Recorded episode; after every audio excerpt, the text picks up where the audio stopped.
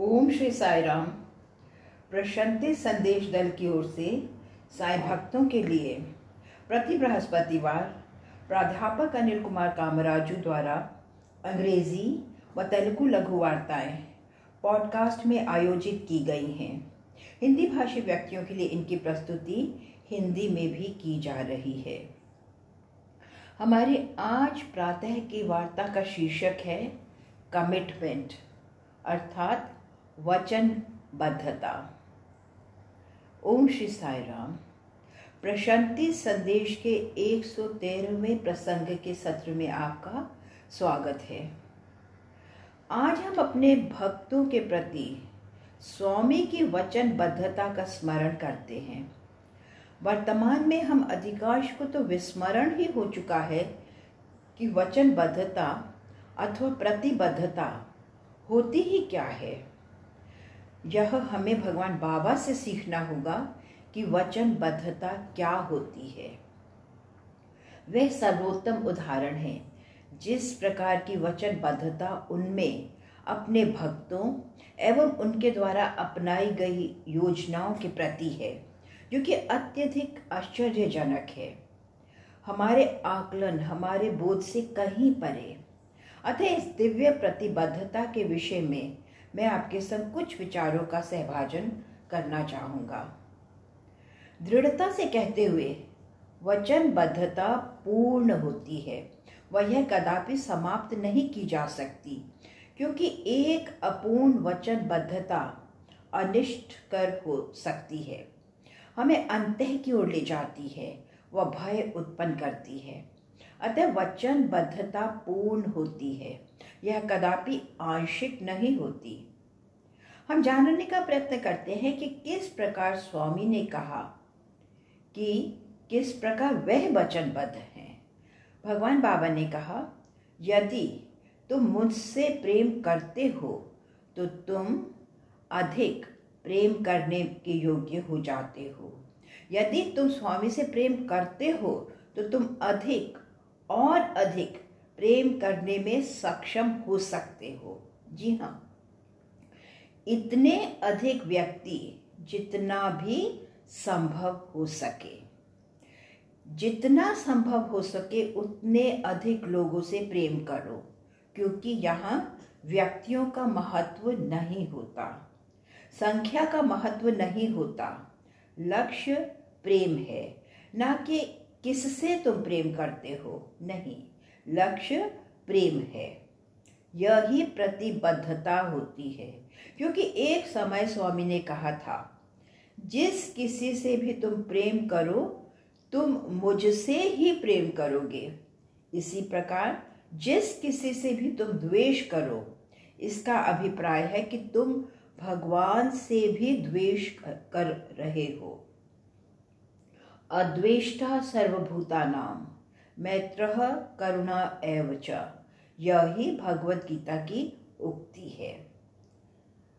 हम में किसी के प्रति भी किसी भी प्रकार का द्वेष न होना चाहिए। अतः प्रत्येक के प्रति प्रेममय होने के उद्देश्य से, प्रत्येक से प्रेम करने के लिए यह सिद्धांत वाक्य कि सभी से प्रेम, सभी की सेवा को प्रमाणित करेगा। हमें स्वामी से प्रेम करना चाहिए। तदंतर हम प्रत्येक के प्रति प्रेममय हो उठेंगे। वास्तव में संपूर्ण अस्तित्व के प्रति ही। भगवान तुम्हें अपरोक्ष रूप से कोई सुझाव न देंगे, किसी विशेष मार्ग का, अथवा कोई अपरोक्ष निर्देश वह हमें कुछ संकेत देते हैं, मात्र कुछ संकेत ही।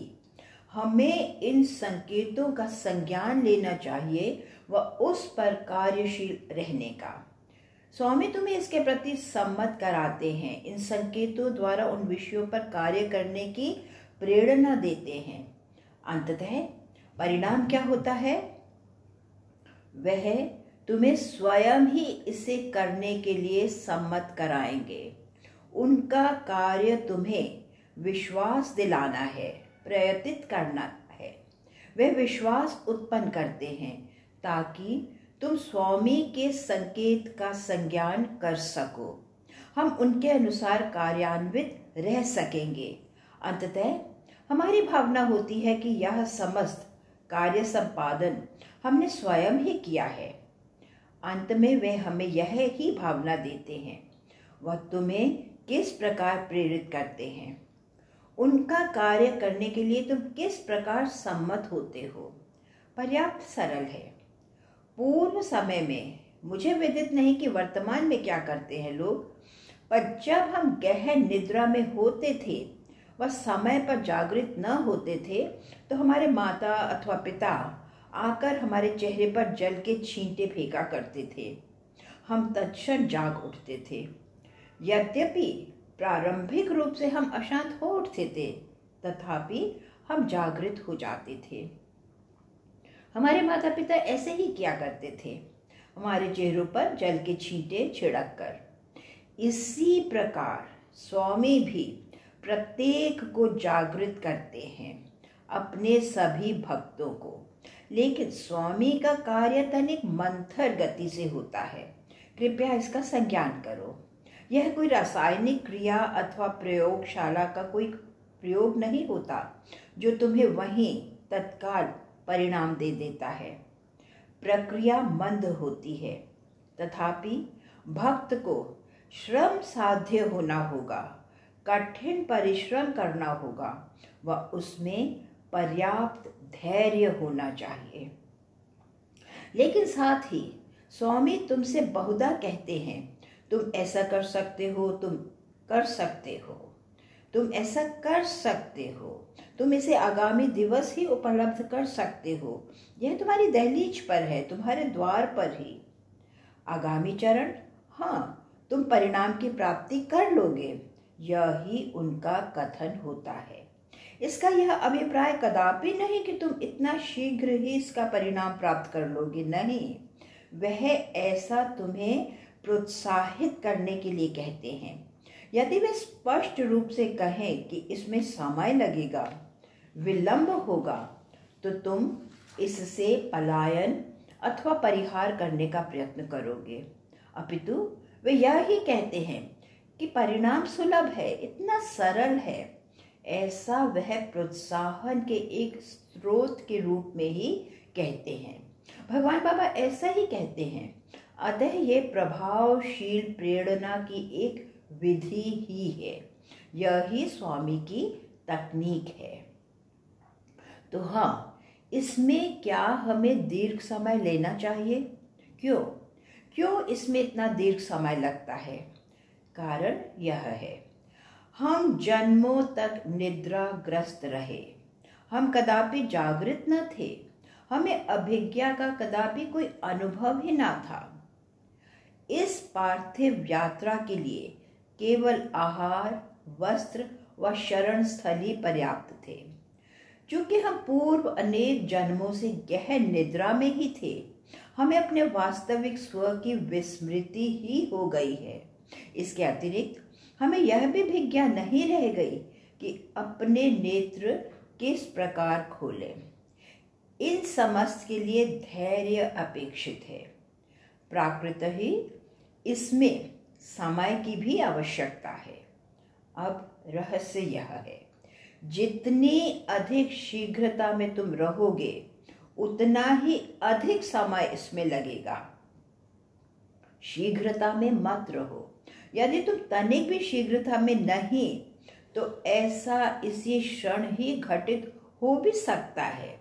यदि तुम तनिक भी शीघ्रता न करो तो ऐसा अभी इसी क्षण ही घटित हो सकता है।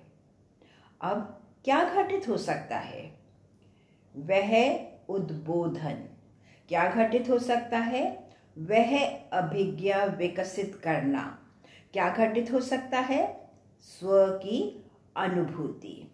दिव्य सदगुरु भगवान श्री सत्य साई बाबा का यह कार्य है। इसके अतिरिक्त हमें इसका भी बोध होना चाहिए। एक शब्द जिसका नियमित, निरंतर रूप से प्रयोग किया जाता है, शब्द है सत्संग। सत्संग। क्या होता है यह सत्संग? वास्तविकता से कहते हुए, सत्संग सदगुरु की विद्यमानता में होना होता है। दिव्य सदगुरु की प्रेममय घनिष्ठता की विद्यमानता में रहना सत्संग होता है। सद अर्थात ब्राह्मण, संग अर्थात संगति। अर्थात सत्संग का अर्थ स्वामी की भौतिक विद्यमानता नहीं, जब तुम ध्यान में बैठते हो अथवा उनके साहित्य का अध्ययन करते हो अथवा साई भजनों का श्रवण करते हो तो तुम उनके संग पावन घनिष्ठता में होते हो। यह सत्संग होता है। इसके लिए तुम्हें किसी समूह की आवश्यकता नहीं नहीं। यहाँ ये ज्ञान नहीं जिसका महत्व है, नहीं। स्वामी व एक भक्त के मध्य यह ज्ञान नहीं जिसका महत्व है। जैसा कि प्रवेश परीक्षा में होता है। प्रवेश परीक्षा में बैठने के लिए व्यक्ति को प्रथम इसके लिए योग्यता प्राप्त करनी होती है। यहाँ, ज्ञान पर आधारित किसी भी प्रकार की योग्यता आवश्यक नहीं। ज्ञान तनिक भी कोई मानदंड नहीं, अतः यह ज्ञान का प्रश्न नहीं। वरन, यह तुम्हारे स्वयं होने का, आत्मा अथवा चैतन्य का प्रश्न है। अतः सदगुरु अस्तित्व अधिक हैं, क्योंकि वे साक्षात आत्मा ही होते हैं। पूर्ण रूपेण परमात्मा। मूर्तिमान। हमारे समक्ष एक मूर्तिमान। ऐहिक शिक्षा संस्थानों में कार्यरत, नियमित शिक्षक अत्यधिक ज्ञानवान होते हैं। जी हाँ वे परिचित होते हैं कि ज्ञान किस प्रकार संप्रेषित किया जाए। लेकिन हमारे सदगुरु संप्रेषण नहीं करते। वह पावन घनिष्ठता स्थापित करते हैं। संप्रेषण घनिष्ठता नहीं होती। हमें इसके प्रति अभिज्ञ होना चाहिए। एक शिक्षक को संभवतः इसके विषय में, उसके विषय में समस्त ज्ञात हो सकता है।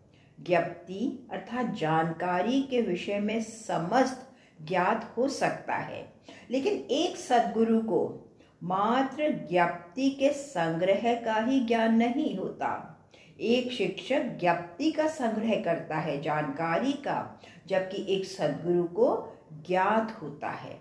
एक सदगुरु व एक शिक्षक में यह अंतर होता है। सदगुरु में एक प्रत्यक्ष ज्ञान होता है। उनकी समस्त शिक्षाएँ उनके स्वयं के अनुभव पर आधारित होती हैं। वास्तव में उन्हें ईश्वर के विषय में ज्ञात नहीं होता, उन्हें ईश्वर ज्ञात होते हैं। वह स्वयं ईश्वर होते हैं। ज्ञाता व ज्ञात ज्ञात व ज्ञाता एकीकृत हो जाते हैं। अतः उन्हें ईश्वर के विषय में ज्ञात करने की आवश्यकता नहीं, वह स्वयं ही ईश्वर हैं। ज्ञाता व ज्ञात एक ही होते हैं। ज्ञाता व ज्ञान एक ही होते हैं। वह दिव्य सदगुरु दिव्य होते हैं। जी हाँ वह दिव्य सदगुरु ने दिव्यता का परिज्ञान अपने अंतरतम केंद्र में कर लिया है।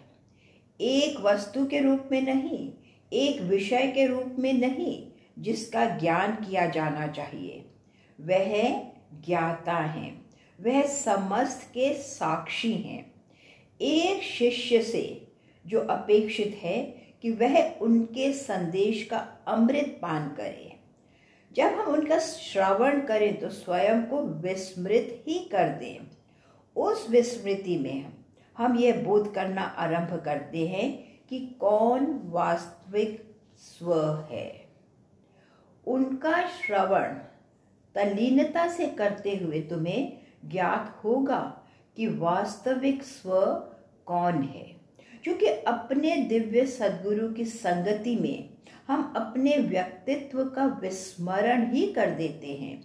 यह ही पर्याप्त होता है यदि हम उनके संग में हो। यदि हमारा व्यक्तित्व उनके साथ समंजन में है तो यही पर्याप्त होता है।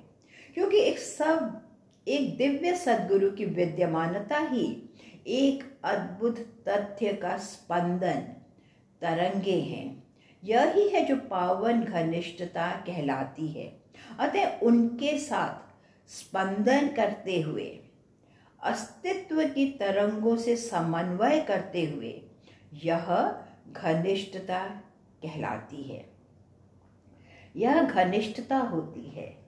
इसका हमारे मन से कोई संबंध नहीं होता। यह मनोवैज्ञानिक नहीं होता। यह केवल एक संबंध अथवा संपर्क होता है। हृदय से हृदय का, आत्मा से आत्मा का।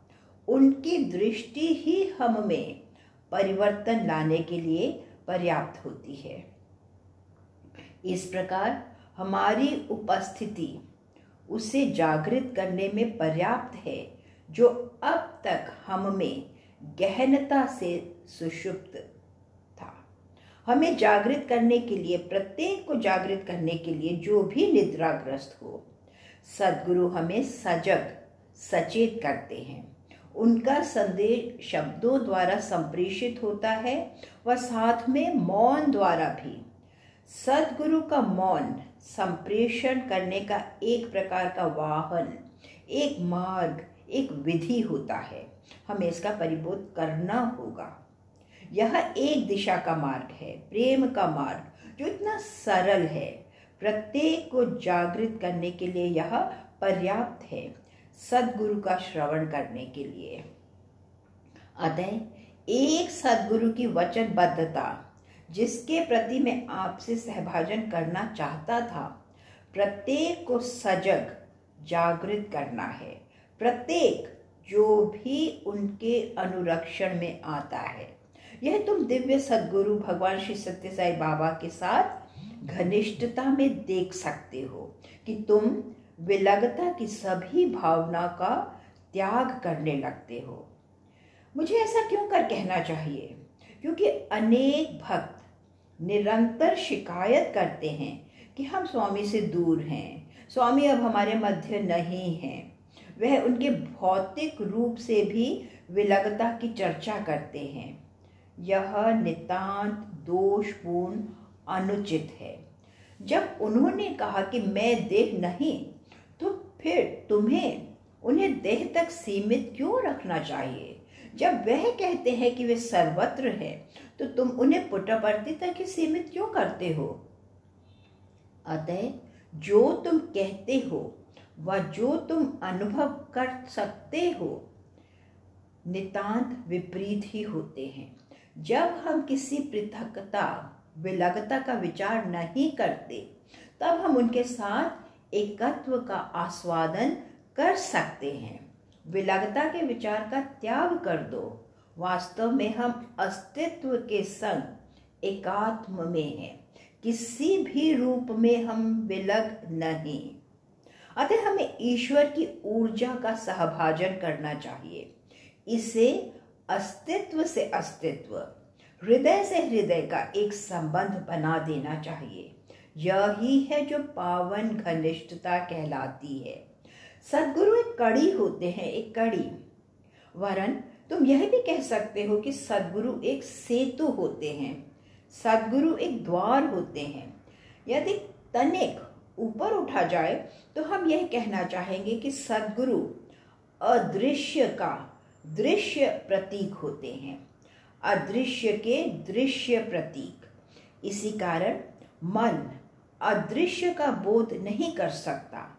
इस कारण हमें दृश्य रूप के द्वारा अदृश्य की ओर जाना पड़ता है। अदृश्य में विश्वास करना इतना कठिन होता है। अतः हमें भौतिक रूप की आवश्यकता प्रतीत होती है। सदगुरु अदृश्य के दृश्य प्रतीक होते हैं। इसका हमें स्मरण रखना होगा व इस तथ्य पर तनिक मनन भी करना होगा। वस्तुतः चर्चा करते हुए सदगुरु के ये दो दिव्य पक्ष होते हैं। एक है, जब हम प्रथम बार सदगुरु के समक्ष एक विद्यार्थी के रूप में आते हैं हम उनके दृश्य रूप का आनंद लेते हैं। धीरे धीरे जब हम साधना आरंभ करते हैं व उनके समक्ष अब एक शिष्य के रूप में आते हैं तो हम उनके अदृश्य रूप से परिचित होने लगते हैं। हमें उनके अदृश्य रूप का बोध होने लगता है। उनके अदृश्य पक्ष का। अब अदृश्य का बोध किया जा सकता है, वह यह प्रेम, घनिष्ठता व विश्वास द्वारा पर्याप्त संभव है। हमें सदगुरु की गहनता में जाना चाहिए। जी हाँ जब हम सदगुरु की गहनता अति गहनता में जाते हैं तो हम उन्हें वहाँ कम और भी कम देखेंगे। लेकिन हमें वेधन करना होगा। व तदंतर हम उनके स्थान पर ईश्वर के दर्शन करते हैं। जब हम उनका वेधन करते हैं तो उनके स्थान पर अब हम ईश्वर देखने लगते हैं। सदगुरु की पर्याप्त गहनता में जाओ। इसी कारण गुरु साक्षात पर ब्रह्म पर ब्रह्म स्वयं में ही परम ईश्वर हैं। ऐसा अनुभव हमें अपनी दिव्यता की अनुभूति पर आधारित होता है। सदगुरु ईश्वर हैं। तुम्हें बोध है ही कि ईश्वर सृष्टा है, वे सृजन करते हैं। वह हमारे दिव्य सदगुरु ने ईश्वर के रूप में सृजन किया वह हमें विकास करने में भी सहायता देते हैं। सदगुरु का कार्य क्रम विकास करना है, जैसे कि वर्तमान में हम संपूर्ण विश्व में देख ही सकते हैं। इसके अतिरिक्त, हमारे दिव्य सदगुरु का एक अन्य कार्य भी है, अंतर्वलय का। क्रम विकास बाह्य में होता है, अंतर्वलय अंत में होता है। जी हाँ उन्होंने ईश्वर के रूप में इस ब्रह्मांड का सृजन किया है। वह वह इस अहम को अविद्यमान भी किया है। हम में इस प्रकार के देहाभिमान का विलय भी किया है। वह सृजन करते हैं। वह वे इसे अविद्यमान भी करते हैं। अविद्यमान अर्थात अहम को समाप्त होने दो। कि दोनों पक्षों की ओर अवधान दो, सृजन एवं विलय। इसके अतिरिक्त हम दृश्य व अदृश्य के प्रति भी भिज्ञ हैं। क्रम विकास एवं अंतर्वलय अंत में वृद्धि, विकास अंतर्वलय होती है। बाह्य जगत में सदगुरु हमें उचित व्यवहार में सहायता करते हैं। यह बाह्य में एक आंदोलन ही होता है। साथ में सदगुरु, हमें अंत में भी प्रगति, वर्धन करने में सहायता देते हैं। अंत में जाने में प्रोत्साहित करते हैं। ईश्वर तुम्हें इस विश्व में भेजते हैं व तदोपरांत सदगुरु तुम्हें तुम्हारे स्त्रोत्र की ओर लौटा देते हैं। एक और तो वह तुम्हें बाह्यता में ले आते हैं व फिर स्त्रोत की ओर लौटने के लिए तुम्हारा दिशा निर्देशन करते हैं। अतः संपादन करने के लिए दिव्य सदगुरु के यह दो पक्ष होते हैं। एक और तो यह अंतर प्रज्ञा होती है व दूसरी ओर प्रकटीकरण। यह तथ्य है। इसके अतिरिक्त, भगवान की विद्यमानता में हम एक प्रकार की धार्मिक अभिवृत्ति विकसित कर लेते हैं। इस धार्मिक अभिवृत्ति का एक अति मधुर प्रभाव, अद्भुत प्रभाव होता है। वह है कीमियागिरी का प्रभाव, जो कि हमारे जीवन में परिवर्तन लाता है। इस परिवर्तन से चाहे तुम कहीं भी जाओ, चाहे तुम कहीं भी क्यों ना हो, तुम ईश्वर के स्पर्श, ईश्वर की विद्यमानता का अनुभव करते हो। पुनः भेंट होगी। धन्यवाद। जय साई राम साई राम